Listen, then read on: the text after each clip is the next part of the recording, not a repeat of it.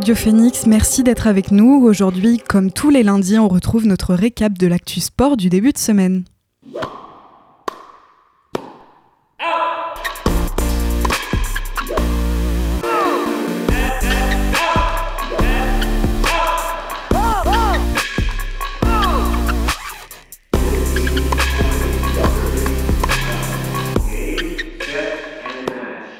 Et on accueille tout de suite Enzo, notre chroniqueur. Salut Enzo, comment tu vas Salut Chloé. comment tu vas Bah écoute, très bien ce début de semaine. Alors on démarre cette nouvelle semaine avec les qualifications de l'Euro et les débuts en fanfare de l'équipe de France New Look. Tout à fait, Chloé. Le premier match de l'équipe de France depuis la finale malheureuse de la Coupe du Monde au Qatar était scruté ce vendredi au Stade de France. Après les retraites internationales d'Hugo Lloris, de Steve Mandanda, de Raphaël Varane et de Karim Benzema, après l'intronisation de Kylian Mbappé en tant que nouveau capitaine, les Bleus débutaient leur campagne de qualification pour l'Euro 2024 face à l'adversaire le plus coriace de la poule sur le papier, les Pays-Bas mais sur le papier seulement, puisque les Bataves ont été affaiblis par un virus qui a touché plusieurs joueurs cadres durant la semaine.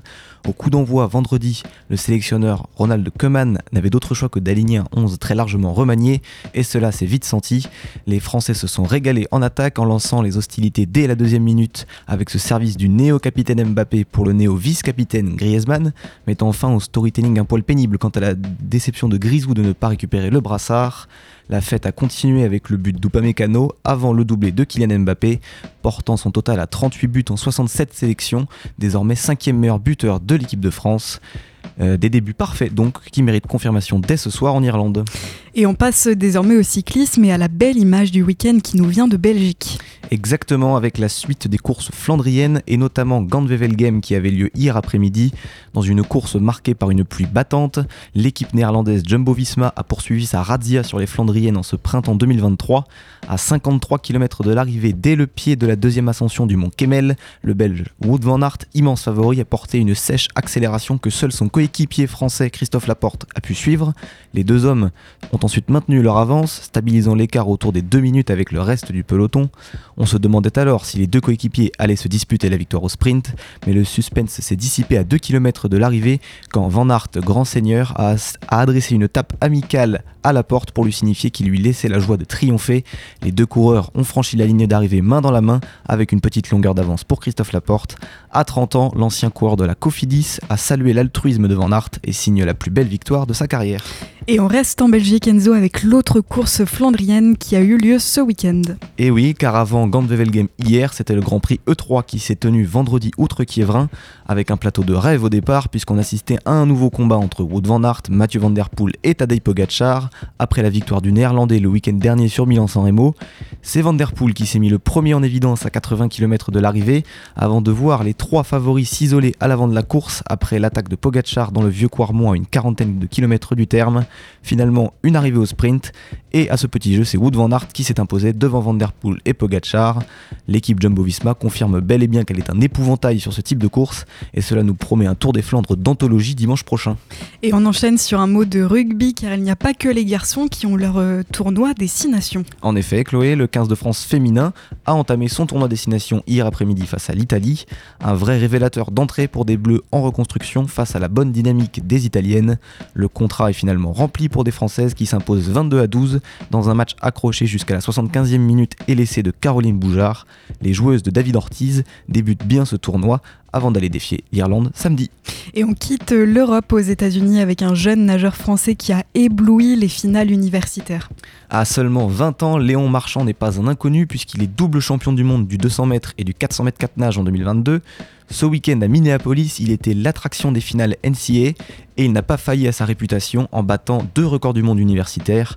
Vendredi, il a remporté le 200 yards 4 nages en explosant son propre record de plus d'une seconde. Il a remis ça samedi, cette fois-ci sur 400 yards 4 nages, en devenant le premier nageur à passer sous les 3 minutes 30. Avec un temps de 3 minutes 28 secondes et 82 centièmes, il a collé presque 6 secondes à son dauphin. Et comme si cela ne suffisait pas, le protégé de Bob Bowman, l'ancien entraîneur d'un certain Michael Phelps, a réalisé le relais le plus rapide de l'histoire en brasse dans le 4 x 100 yards 4 nages en 49 secondes 23 centièmes. C'était un véritable marchand de bonheur ce week-end et on l'espère encore pour longtemps.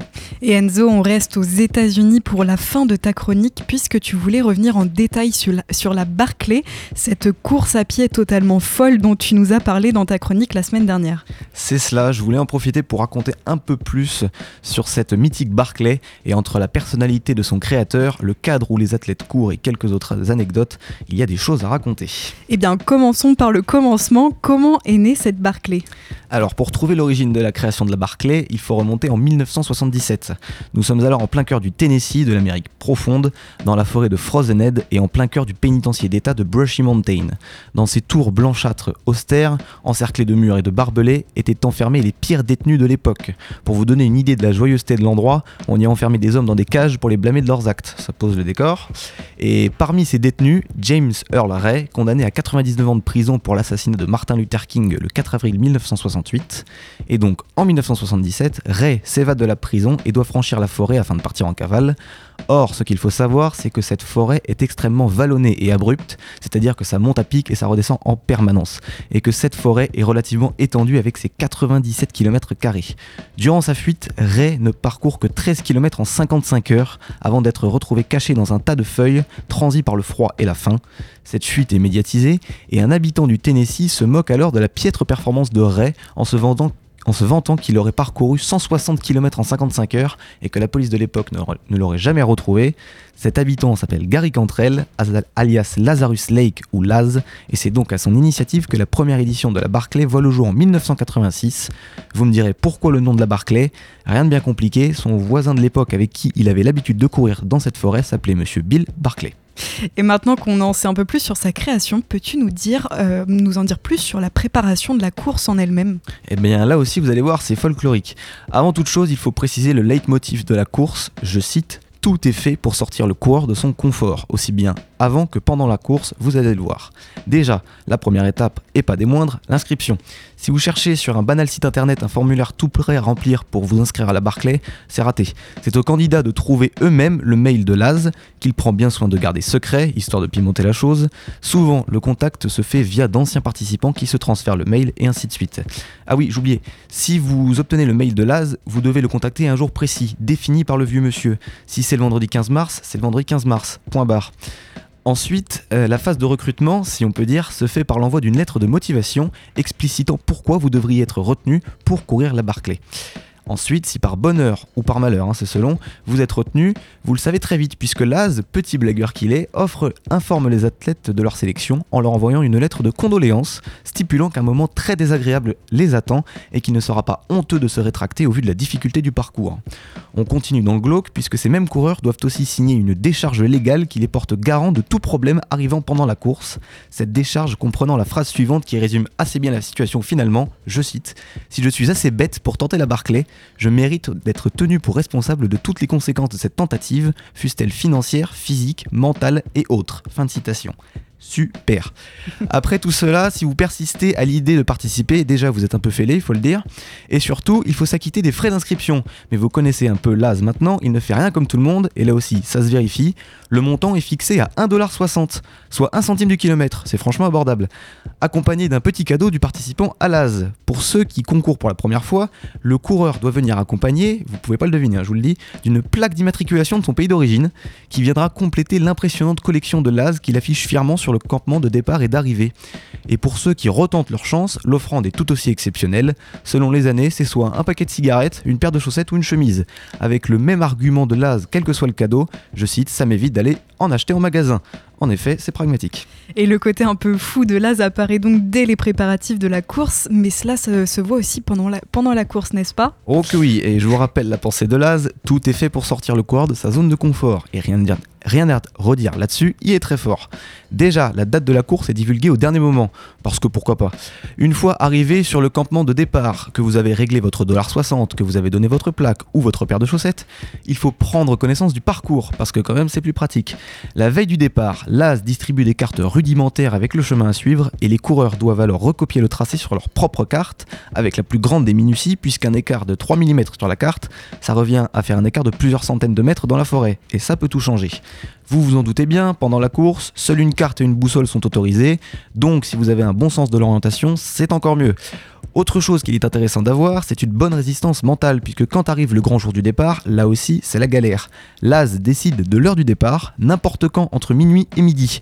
Et le son de la conque informe les coureurs du départ imminent. Donc vous pouvez dormir, mais il faut se réveiller au bon moment, sinon vous ratez le départ et c'est plutôt dommage.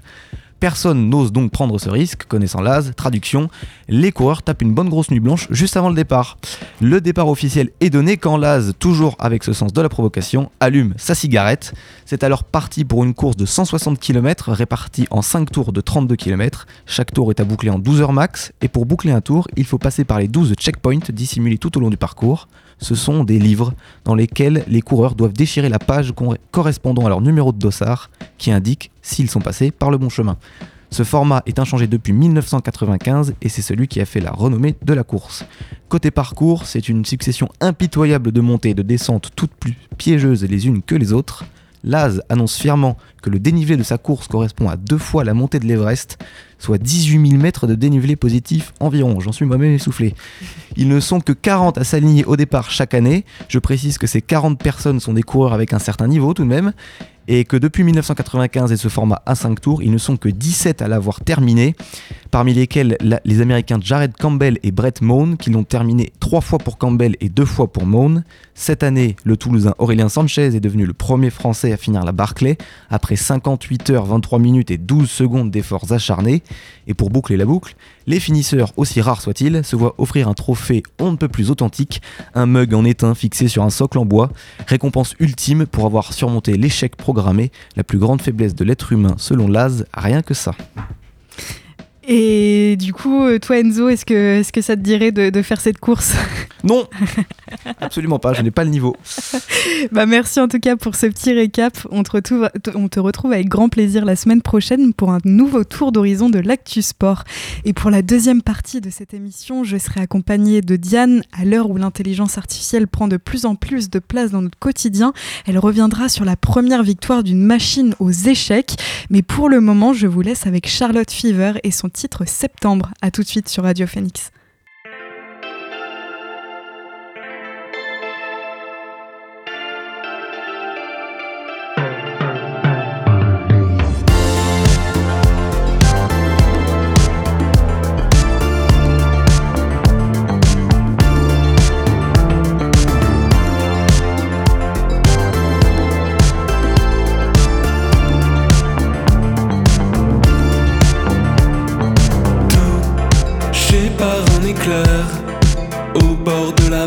J'écris ton nom dans le sable.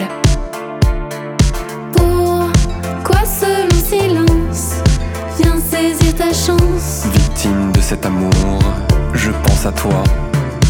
Envie passionnée, l'amour éphémère, de baisers salés, un été solaire, nos mains serrées, allongées sur le sable. Plus rien n'a d'importance, c'est la fin des vacances.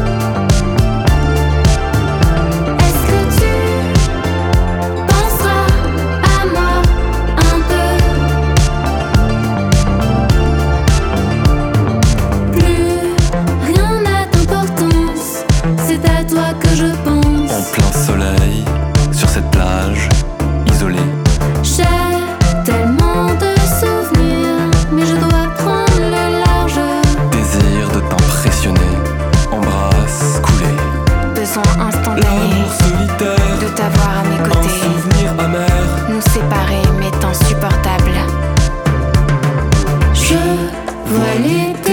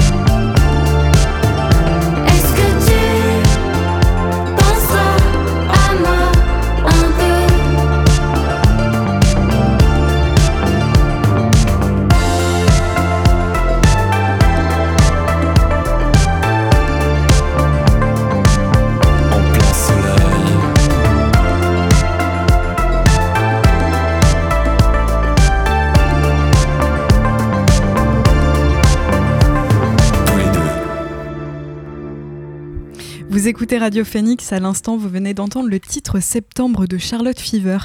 Comme chaque lundi, on se retrouve pour notre chronique d'anecdotes historiques et on accueille tout de suite Diane. Salut Diane. Salut Chloé. Alors il me semble qu'aujourd'hui on va parler échecs. En effet, aujourd'hui on va parler du Lionel Messi des échecs, le fameux Gary Kasparov, le titan russe des échecs, celui que personne ne pouvait vraiment vaincre plusieurs fois. Et pourtant, en 1997, ce n'est pas un prodige indien qui a eu raison de lui, mais une intelligence artificielle américaine de chez IBM, celle que l'on nomme Deep Blue. Mais alors Diane, est-ce qu'on pourrait revenir sur l'origine de cette intelligence artificielle et pourquoi est-ce qu'elle joue aux échecs avec Gary Kasparov? Alors, c'est en fait un vieux souhait de tous les concepteurs des intelligences artificielles que de battre Kasparov aux échecs. Les échecs, euh, c'est vu comme le jeu cognitif par excellence, qui se joue de manière très humaine. Ce serait donc un exploit pour une IA de battre le meilleur joueur d'échecs du monde. Et Kasparov, de son côté, il est passionné par le sujet. Il a aidé au développement d'IA qui ont précédé Deep Blue, comme le programme Fritz. Et cette IA, d'ailleurs, elle a battu Kasparov des années plus tôt, mais c'était sur des parties rapides seulement, de 3 minutes ou de 10 minutes, où la supériorité de calcul de l'ordinateur écrase le cerveau humain. Mais sur les vraies parties, d'une heure et demie avec 6 parties au total, jamais Kasparov ne perd. Et qu'est-ce qui, euh, qu'est-ce qui a empêché les IA de gagner jusqu'ici? En fait, à l'époque, les IA d'échecs avaient toutes le même défaut. Elles étaient très centrées sur les matériels. C'est-à-dire que si on proposait un échange de pièces qui était légèrement favorable à l'IA, elle accepterait quasi tout le temps. Quand bien même la position serait mauvaise après ça. Et Kasparov, il en abuse de ce défaut. Parce que d'ailleurs, en 1996, une première partie a été jouée entre Deep Blue et Kasparov. Score final sur les 6 parties, 4-2 pour Kasparov, qui a quand même perdu la première partie. Mais justement, sa défaite est surtout liée à des erreurs à lui, et non à l'IA qui aurait pu être vraiment meilleure. Et donc, sur les parties d'après, Kasparov adopte des plans jeux très lents, basés sur le fait d'abîmer la structure de pion de Deep Blue pour utiliser la supériorité humaine en fin de partie où il y a moins de pièces et où tout se joue sur qui a la meilleure position. Et puis sur les 5 parties d'après, il a fait 2 matchs nuls et 3 victoires. Deep Blue doit encore s'améliorer. Et du coup, qu'est-ce qui a permis à Deep Blue de finir par gagner en 97 eh bien, Deep Blue s'est adapté, justement. Là où Kasparov avait du mal à se préparer spécifiquement contre l'IA, parce que l'IA connaît toutes les ouvertures du jeu par cœur, donc ça rend la préparation très difficile, Deep Blue pouvait spécifiquement se préparer contre Kasparov. Et l'élément qu'elle cherche à intégrer, c'est justement d'arriver à jouer sur des positions avantageuses, et de ne pas seulement voir les échecs comme des mathématiques où celui qui a le plus de pièces en vie gagne. Mais l'IA n'était pas encore parfaite en 1997. Elle perd en effet la première partie en buguant au 45e coup. Elle n'arrive même pas à trouver un bon coup à faire, donc elle n'a pas d'autre choix que d'abandonner. Chose très rare pour une IA qui souvent n'abandonne jamais pour essayer de gratter un match nul. Mais c'est la partie 2 qui va tout faire basculer. Kasparov tente au 45e coup encore un piège à Deep Blue, offrant, un gros avantage matériel en échange d'une position avantageuse pour lui. Si l'IA avait réussi à changer son habitude, l'offrande de Kasparov était vraiment de taille. Et là, l'IA, contre toute attente, refuse l'offrande et joue l'unique coup qui compterait Kasparov. Un coup de patience qui fait clairement comprendre à Kasparov que son plan est lu par l'intelligence artificielle et qu'il ne pourra pas gagner.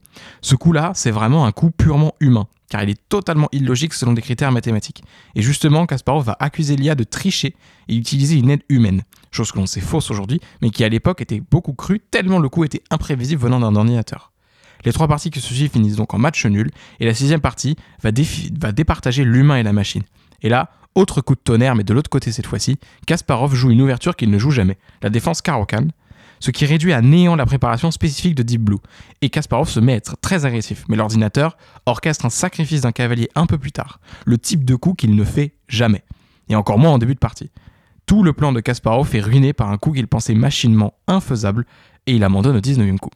Et est-ce que ce match a eu des conséquences sur les échecs ou sur les IA en général? Ouais, ce match a eu des très grosses conséquences. À partir de là, toutes les idées que l'intelligence humaine était supérieure aux ordinateurs, peu importe la puissance technique, eh bien ces idées sont balayées. La machine joue mieux aux échecs que les humains, et ce n'est qu'une question de temps avant que le Go tombe sous la même fatalité.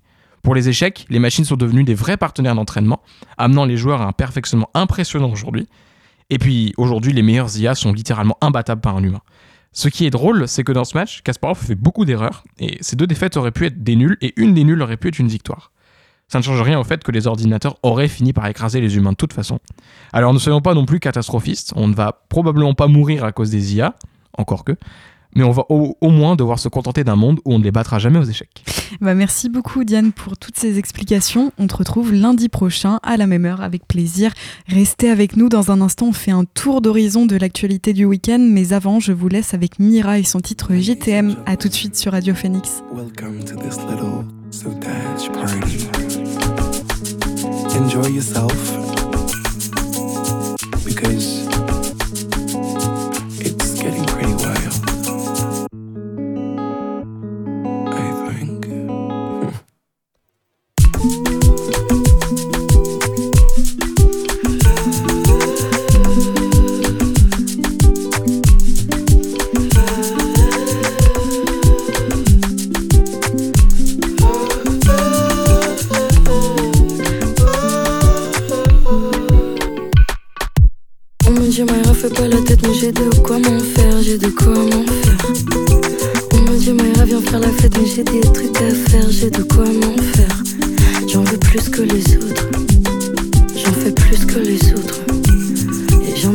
les autres Mais j'en fais plus que les autres.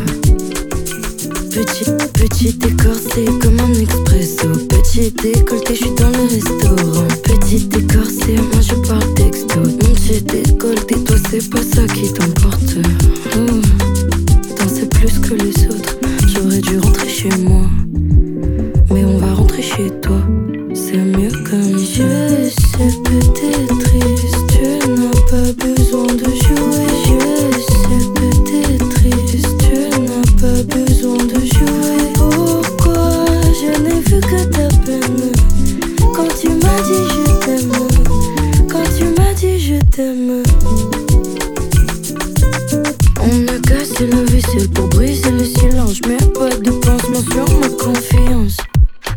on s'est perdu.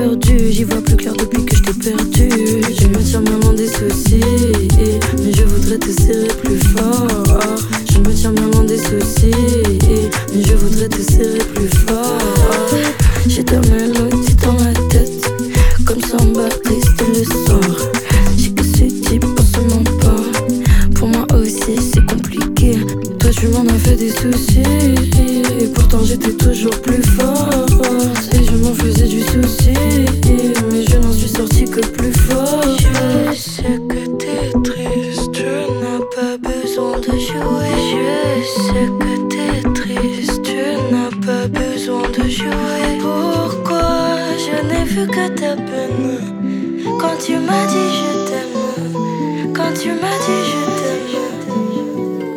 Je sais que t'es triste, tu n'as pas besoin de jouer. Je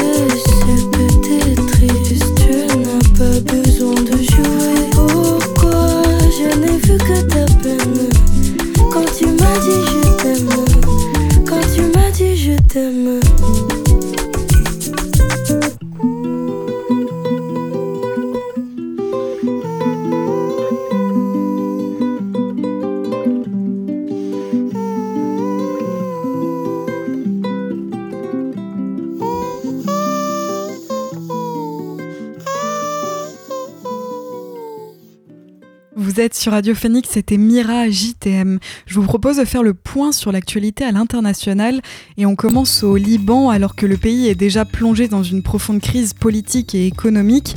Les Libanais se sont réveillés hier divisés autour du changement d'heure.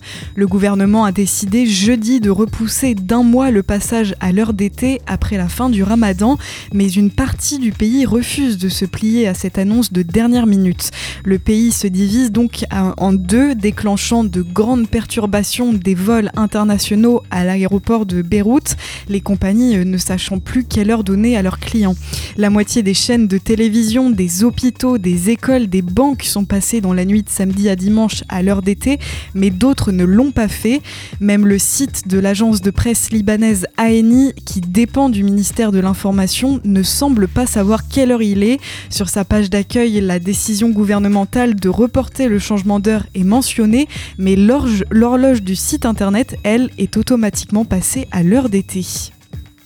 À l'actualité également, SOS Méditerranée a accusé samedi des gardes-côtes libyens d'avoir délibérément mis en danger ses équipes et des personnes en détresse en tirant des coups de feu en l'air pour l'empêcher d'effectuer un sauvetage.